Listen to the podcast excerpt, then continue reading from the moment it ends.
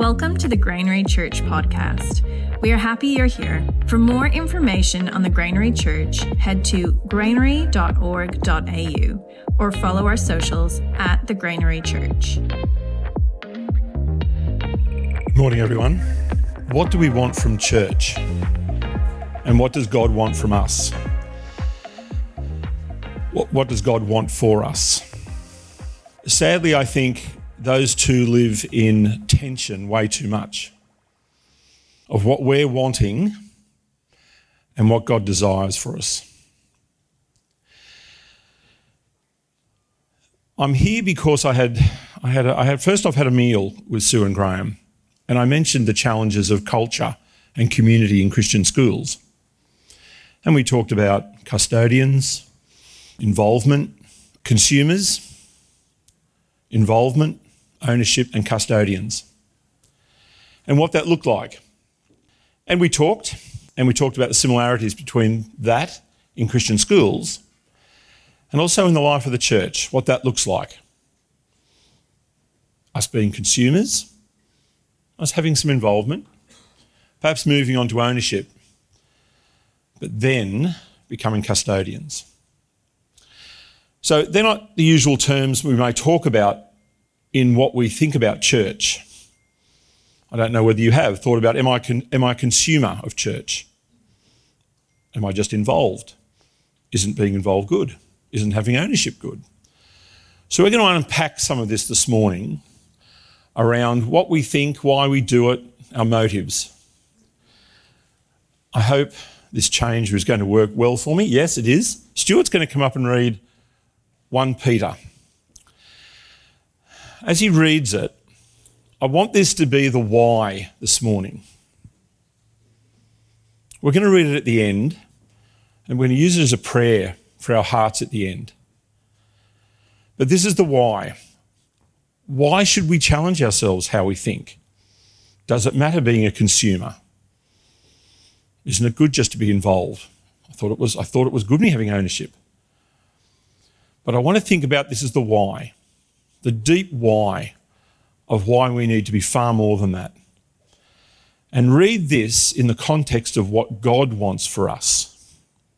1 Peter chapter 1 verse 3 to 9. Praise be to God and Father of our Lord Jesus Christ. In his great mercy, he has given us new birth into a living hope through the resurrection of Jesus Christ from the dead and into an inheritance that can never perish, spoil, or fade. This inheritance is kept in heaven for you, who through faith are shielded by God's power until the coming of the salvation that is ready to be revealed in the last time. In all this, you greatly rejoice, though now for a little while you may have had to suffer grief in all kinds of trials. These have come so that the proven genuineness of your faith, of greater worth than gold, which, is per- which perishes even though refined by fire, may result in praise, glory, and honor when Jesus Christ is revealed. Though you have not seen him, you love him. And even though you do not see him now, you believe in him and are filled with an inexpressible and glorious joy. For you are receiving the end result of your faith the salvation of your souls. I had, uh, I had a circumstance last year to do with my health. And I, uh, there for about a month, I had really no idea that I was in a life threatening situation. So it was sort of one of those things. You come out the other end of it and go, hmm, that was pretty interesting. I had no idea I was uh, that close. Since coming to terms with that, my emotions around God's goodness uh, are very real. Tried to read that about four times, preparation to reading it this morning, and realised, no, there's no way I'm going to be able to get through that if I try to read it. So we've got other people reading it for me so I don't stand up here and become a complete blubbering mess for you. But that's the why. What an incredible why. What God has done for us. So we're going to reflect on that as we unpack what our attitude should be to church. And when I say church, I'm not talking about what your attitude should be to the granary.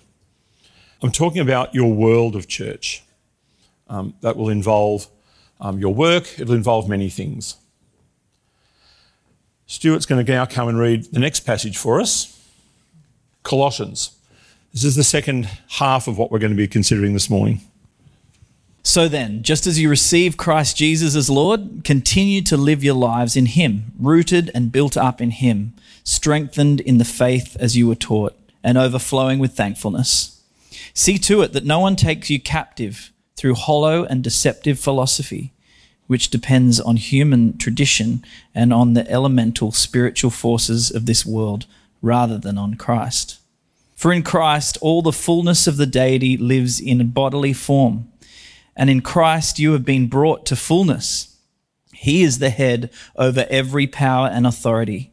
In him you were also circumcised with a circumcision not performed by human hands. Your whole self, ruled by the flesh, was put off when you were circumcised by Christ. Having been buried with him in baptism, in which you were also raised with him through your faith in the working of God who raised him from the dead. I was uh, I heard a sermon on that passage probably 25 years ago, and uh, it's just one of those sermons. I'm, I'm sure most of us here um, who have been in church for a while have you know that sermon where it was God's word just just opened up, and the ma- and the gravity of something in a passage just just comes out before you and says you can't think about life the same again. Uh, this was one of those passages for me. It was preached by Ken Dickens, a, uh, a chap who I've known for many years.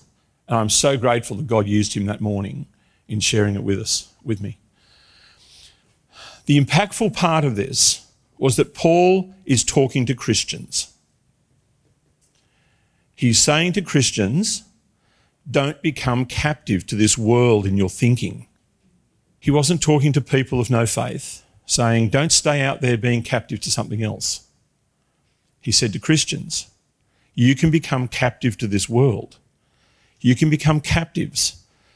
Now, in any term, whether a modern view of captives we have now from recent events in the Middle East, or we have the Second World War, we go back to Paul's time when captives were chained, beaten, stuck in front of a victorious army, and marched into a city saying, Look what we've done. That was captives. And Paul is warning we can become captives. Captive to thoughts, worldviews, and the way we, we see life and we want life, other than what otherwise, other than living under the umbrella of what we heard in 1 Peter, being our driving force. So this morning as we speak, I want to say my feet are the biggest feet of clay in the room. I'm saying this challenging myself, and I'm, it brings me to tears sometimes. When I think about 1 Peter, or many other truths in God's word that wrap that up so beautifully as well. But 1 Peter this morning, thinking about that's what God wants for us. Yet, how far out in captive, how, how captive are we to something else, to the elementary principles of this world? and so far from living a, a life that Christ would have us live. And I want to think about in the context this morning about our attitude to church, the broad picture of church. We will all fit somewhere in the following four attitudes of heart. Most of us will range across three or four. We need to be honest before God and ourselves where we find our heart motivation. These aren't terms, as I said, we usually talk about in church consumerism, um, involvement, ownership, custodians. But I want to unpack that.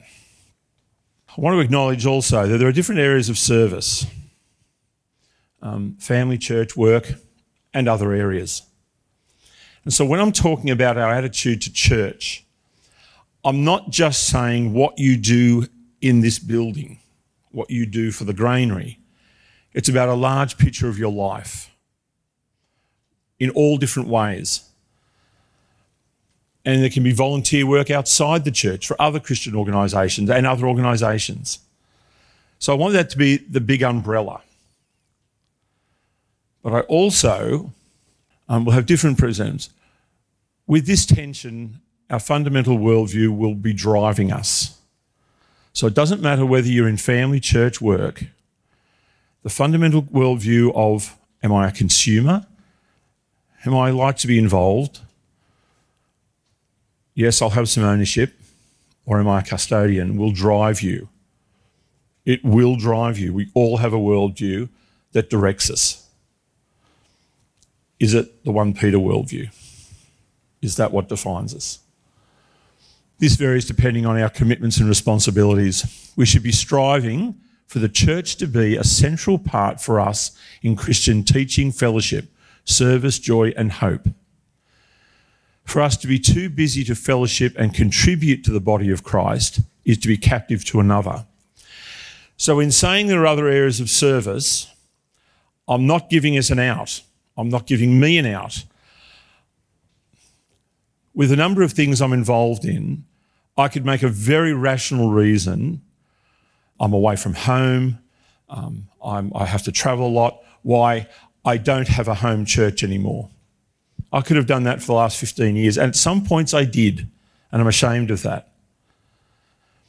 It's very easy to justify why we're not involved in a home church, but I think that's a big mistake. I think it's a mistake around accountability.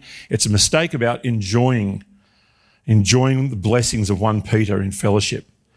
So, in the context of what we're talking about this morning, yes, there are other areas of service we have, but it doesn't give us the out to where we step away from fellowshipping with God's people and seeing it for teaching, good, solid teaching, accountable behaviour, and all that goes with that. So that has to be there. For us to be too busy to fellowship and contribute to the body of Christ is to be captive to another.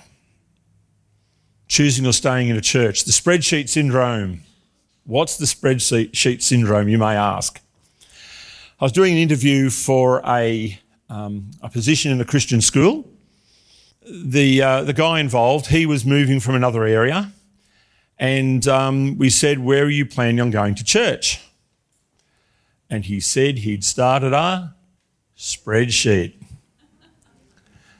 And I, I was very interested in this spreadsheet. And I said, What are you looking at? He said, Well, we're looking at needs of my wife and I, needs of our children, what's offered, X, Y, and Z. He said, and we thought we'd rate each church. And at the end, we're going to be able to see what serves our family well.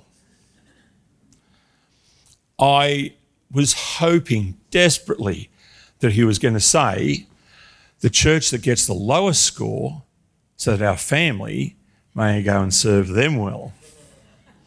No, no, it was what was going to serve him well. He didn't get the job, unfortunately. For me, the test of Christian maturity, that one didn't pass muster. But do we do that in regards to being at a church? I'm not talking about false theologies and so on where we don't feel we can stay in a church. And I'm not referring here. I'm talking the broad context. But I'm talking about the consumer mentality of what we do, what we what we want, what a church must give us. That's the spreadsheet mentality. And I think we have to be very careful that we're not operating a spreadsheet in our minds when we're just sitting and being involved in a church. You know, does the church reach a critical point where, eh, sorry, the coffee just isn't really cutting it anymore? And no matter how many times I've said I would love a different choice of muffin, we have the same two muffins every week. So we've got to be careful we don't run spreadsheets. Consumerism, an economic and social system that encourages the consumption of goods and services as a means of attaining well being. Haven't we swallowed that hook, line, and sinker? Um, Bernard Mandeville, in the Fable of the Bees in 1714, talked about the success of the empire would be based on the consumption of goods by its people. 1714. So I'm sorry, consumerism is not new. We've all been consumed by it. There's not anyone in this room, I would suspect, me, me being the most, who isn't susceptible and taken in by consumerism. And of course, the great lie there, of course, is attaining well being. So that's the consumerism of, of culture we're immersed in. You, we are immersed in it. We're not sitting on the edge of the pool dangling our toes in it. We're a thimble and society takes a 44 gallon drum and dumps it on our, on our thimble. That's the level of consumerism that is put on us in Western culture. And many other cultures, but their consumerism of a different, they consume other things. But for us, the Western culture and consuming. So let's look at what, cons- now, that definition has some basis if you were to look it up or Google it. The next definition is, well, it's my definition of consumerism in churches. The enjoyment of sharing in the life of the church for the prime purpose, the prime purpose of its benefits for your personal well-being, while being content for others to provide this for, with, for us with very little personal cost to ourselves. That's consumerism, I believe, in the church. And to greater and lesser degrees, we all will fall into that or be tempted by that. Now, when we first come into a church, there may be people here today for the first time. I'm glad you're here if you are the first time. I'm glad you're here if for no other reason than to hear 1 Peter. If nothing else that happens here today, in what I'm saying, please go from this place and digest 1 Peter. If this is your first time here, look at it. Look at the love that God pours on us. He takes a 44 gallon drum in 1 Peter and dumps it on our thimble. We may come into a church where this is part of the story, but we can never stay there. Staying as a consumer only of God's goodness, of God's people's goodness, as we move through life being captive to other things isn't an option. It's an option if we're getting what we want from church. It's not an option if we want what God wants for us. The fact or condition of being involved with or participating in something. Being on the committee is one involvement I could do without. It's an example. Yes, well, involvement. Yep, there's nothing wrong with involvement. Being involved is good. But it has a twist in the tail and can lead us very much back to propping up consumerism. So that has some credibility, that, that definition. My next one involvement in our own self interest. Only while my kids are involved. Yes, my, my wife and I, we're committed to helping at the church and we've we helped with the young ones when our kids were young and we now we're moving into the older ones. When our kids finish in youth group, well, we'll move on to the next one. And really, our commitment is propping up what we like to consume. Now, I'm not saying there's not a, a part for maturing through what you give into it, what you do into a church. But if that's kind of your, your, the main narrative around who you are, then there's a problem. If you're in this church for 20 years and someone said, What was that family involved in? I'm going to put it to you that if the involvement was simply once the children started going to Sunday school and when they finished the other end, well, sometimes people will help up until youth group, but then Friday nights free of the kids is a really attractive thing. That's a consumption. Can I put it to you that if you're consuming these things only, then it's a problem. And being involved to prop up that consumption is also a problem.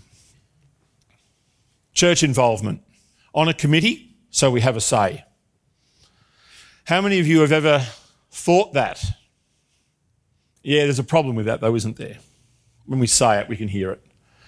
I'm only going on to the committee because I think, I think we need to sort this out. I need to go in there and someone needs to speak up that can be positive if it's not if it's part of why you're going on. If it's the only part, then it's it's a problem. Being involved, involvement can be part of getting our consumer bucket filled up. You know, am I involved because I enjoy the accolades of others? That is one of the big traps. the recognition that we're putting our hand up and serving, that putting our hand up and we're getting involved. We have to be very careful of the motives behind it. And so, being a consumer and being involved, there's a lot of traps within that, a lot of pitfalls.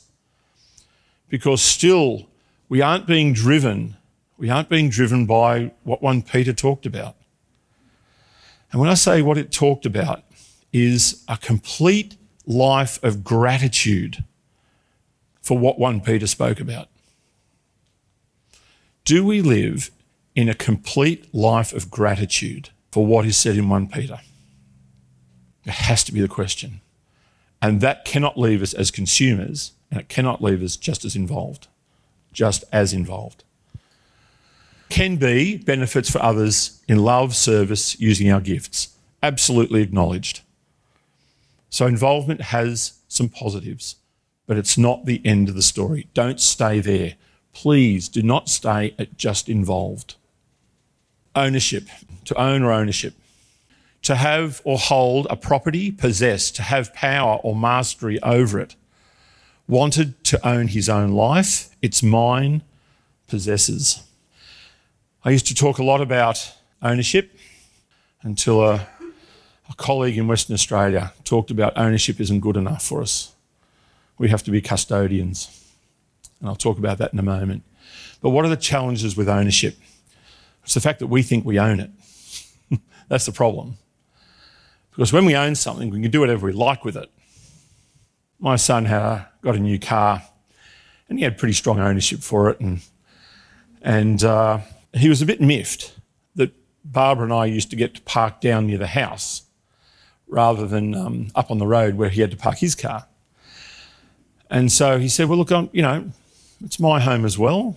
You know, can't I park down there? And we said, Yes, mate, we can. But you felt like saying, Well, you are sort of like 30 years younger and, you know, sort of just uh, get a grip. But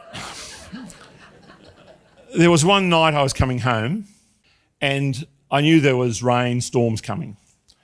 And so I thought, look, I can park up the top because it's fine. And then Isaac, when he gets home, when it's probably going to be wet and stormy, or it's going to be wet, he can park down near the house and get closer. I thought this was a good idea for Isaac. Well, I did that. Isaac came down, parked his car. Well, there was a storm, wasn't there? And there was a tree.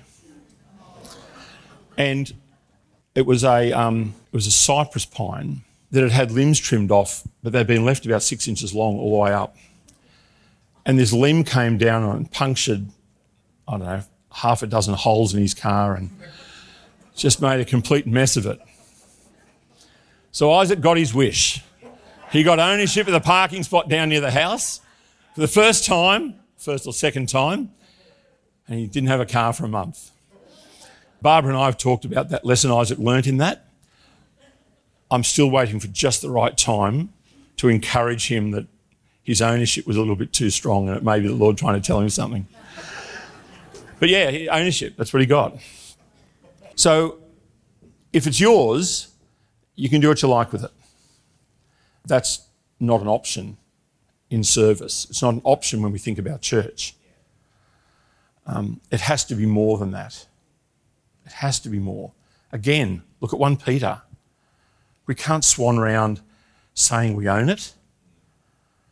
It's about service, it's about thankfulness, it's about joy. Inherited rights, ownership. Just want to push this one more notch. My great grandparents paid for that block of land. I've heard that too often in Christian schools, I've heard it too often in some churches. What right does the current leadership think it's got to do this?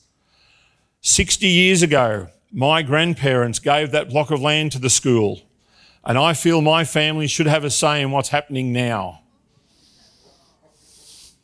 Some churches also do that. I think we should get, I think it, it's putting it to a vote, but I don't think it's fair our family only gets two votes because it was my grandparents that did that. I want to challenge us though that that mindset of ownership through participation or mine or ownership because of blood and treasure that we put into an organisation.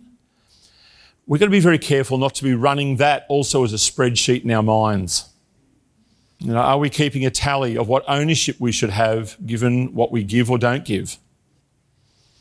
Or I would give more if I could have my way a little bit more, and so on and so forth. So, ownership can be toxic. So can consumerism, and can so is just being involved. And we have to be honest and open with God about that and ask how, what parts of those we are captive to. Now, there's a role for the church here as well. One of the questions I asked the, the, the leadership team here was if my wife and I came to the church here for a few weeks, at the end of it, when we drove home and decided, well, will we come to church? Won't we come to church here? Would it be one of they have wonderful things we can consume and it looks like a wonderful place for a whole lot of reasons? Or would we leave going, okay, we're really going to have to step up because the deep passion that church has for the lost, for this, for that, for anything else, we're going to have to get roll up and get us our hands dirty. We're going to have to work coming to this church because of the passion involved we've got to be careful we don't create consumers within church for not having enough opportunities of service and so on, or what that means or what that looks like. That's not a comment on the granary, that's a question I ask schools in that context. What does it look like? But I think what impressed me then was that the leadership was challenged by that in regards to their, their own personal journey of consumer involved ownership or custodianship but also the question of what culture were they encouraging in the church? And that's why I was happy to come when they said we'd love you to share this with the congregation. I was happy to do that. Not because I was asked to come and speak at a well known church, but because I felt the leadership was struggling with the things we were talking about and wanted to struggle with the congregation around that. So I want to give that credit to your leadership. Church ownership, again, my definition Ownership can have some positive elements time, energy, and committed. I have real ownership for what's happening. Yes. It can also be corrosive, it can be divisive. One group can have ownership, another group can have ownership, and that ownership isn't framed in the 1 Peter of gratitude, enormous gratitude for what Christ has done, and how we're now living, waiting on that eternal salvation to come of what He's done for us. And what are we captive to? What in that picture of ownership that becomes divisive in a church, that becomes corrosive, more often than not, it's the captivity to something else that will push that agenda. Doesn't necessarily mean a positive outcome. I own it, I will do what I like with it. I can't own it, no one else can. I'll blow it up. I remember hearing someone say that in a Christian School Association meeting, where it was not the exact words, but it was along the lines of, yes, well, if you think there's a problem now, of, I'd rather see this school closed than X, Y, and Z. And he had real ownership, that gentleman, had a lot of ownership, had no custodianship, had real ownership though. So we have to be careful, careful with ownership. We can't stay there only either. We have to keep moving on. World's definition a custodian is a person has responsibility for taking care or protecting something. Someone who guards and protects or takes care of something for another person, holding in it true trust for the generation, for the future generations, for the long term, with a sense of responsibility and care. Responsibility working for the benefit of others. It's very hard to be selfish if you're a custodian because it's not about what you're getting out of it. It's about how are you going to hand this on? How are you protecting it for others? What are you doing to it? Are you improving? What, what are you doing here? So, as I said, it's not a term used often in the context of Christian thinking churches. But for my own mind and for yours this morning, I want, I'd like to challenge yourselves. Are we custodians? Or are we just consuming, involved, and we have a, a degree of ownership? Because if we stay in the first three and don't come to this, we will miss what God wants for us in service, in gratitude. Again, for that extraordinary passage in 1 Peter that I hope we can just not ignore. Cannot ignore that passage. Cannot ignore what is written there, what has come down to us through the, through the generations, and demands a response more than consuming. Custodians in church, to work for the benefit of others. We could make a list of what that should be the benefit of, depending on the circumstance but it's to work for the benefit of. It's not to fill our consumer bucket,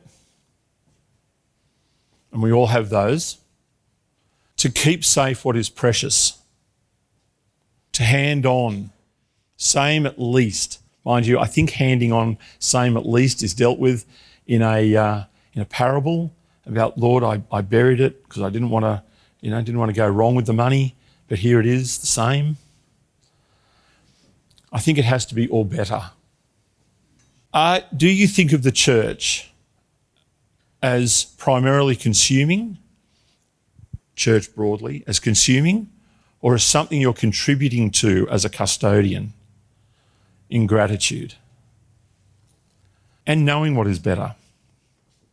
If you're a custodian, you have a responsibility to know what is better. I'm afraid a custodian can't find themselves in a situation where it's, I'm sorry, uh, Tim, you're supposed to be a custodian of this building. The gutters are falling off, the toilets are backing up, the road isn't, no one can drive in and use the car park anymore. I can't turn around and say, I know, but I don't know where to find a plumber. And I don't know where to contact anyone to do asphalt. And, well, everything else is just too much for me. You don't have that option. You have to find out. You have a responsibility as a custodian to look at God's word, to listen to God's word, to immerse yourself in God's word. Custodians just don't pick up the manual occasionally and go, oh, yeah, that's right, we have a manual for this. I better have a look at it. Custodian knows the manual. And we have one manual. So if you're going to be a custodian, doesn't matter how busy you are elsewhere in life, you do not have an option except to be learning God's word more every day, more every week, more every month, more every year. So that would be my challenge to you in, in, in 24. If anything rings true to you about what I'm saying, and you, and you think, where do I start to be a custodian? Immerse yourself in God's word. Get to know God's word backwards. Live in it, love it, and get to know the manual if you're going to be a custodian. And what is to keep safe what is precious? Now, I wasn't going to come here this morning and, you know, take a list off the church website of all the things that the granary thinks are important from a cultural point of view. So I thought I'd just go to the manual and just look at the Beatitudes. You're wanting to grow a culture in a church. I believe you have to ask the question of these 10 points. Are we creating culture that encourages these things? People who know they are poor in spirit. Allowing people to be mournful. Places that are safe for people to be mournful. Or do we have to put on an external image that allows us to consume better because in that way we can? Meek, meekness. Are we encouraging meekness? Hunger for righteousness. Have we prayed? Have I prayed recently? I have to say, I haven't used these words. I was challenged when I was um, looking at this yesterday. Am I praying for people around me in my workplace, in my family, that they are hungering for righteousness? We don't know hunger. There may be people in this room that know hunger better than I do. But for most of us in this room, real hunger, we don't know. To hunger for righteousness like we haven't eaten for a week. Do we pray that for ourselves? Do we pray that for the church? Merciful, pure in heart, to be peacemakers, persecuted for righteousness, reviled and persecuted, rejoice in persecution. It'd be great to unpack what a church looks like that helps, supports, creates cultures around promoting these things in a thankfulness for what we see in 1 Peter. So, as we finish, we're going to read those two passages again. Who are you captive to? What really drives your worldview? What holds you on station? What's more exciting to check on Gumtree or Facebook Marketplace on things you want to buy? Or the scripture that's come up um, prompted for you to read that morning?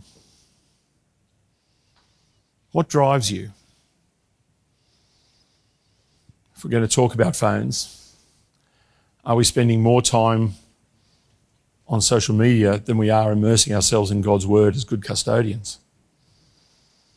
I think they're challenging cultural questions. But we as a church have to unravel that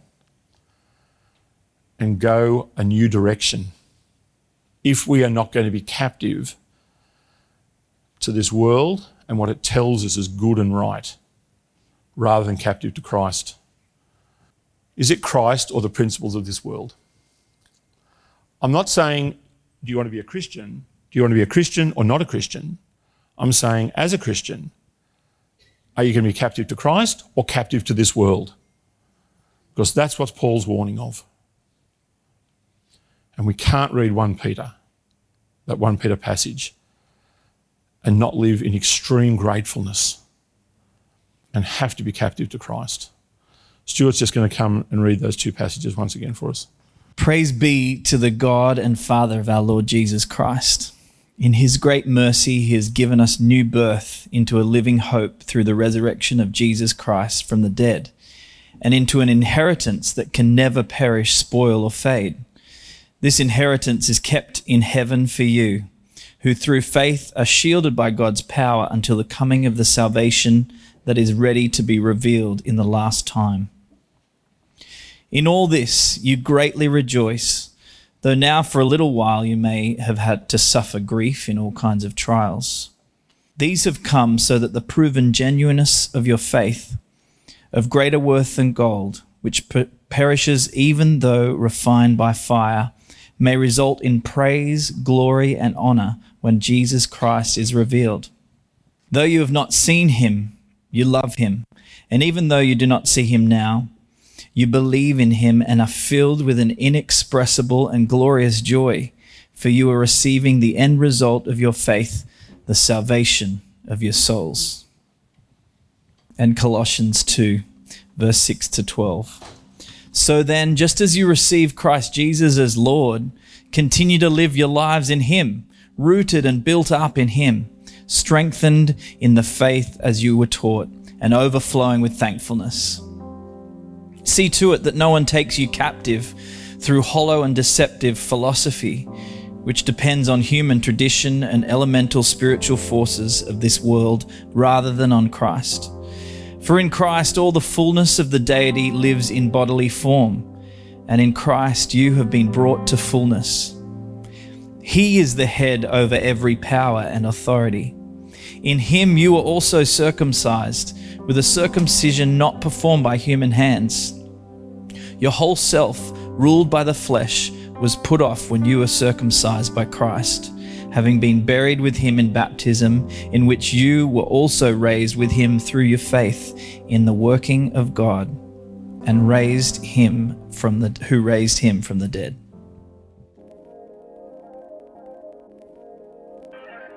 Thank you for listening to our Sunday podcast. If you enjoyed it, either subscribe or follow on the podcast app you use to keep up to date on when our next Sunday podcast gets released. May you have a safe and blessed week.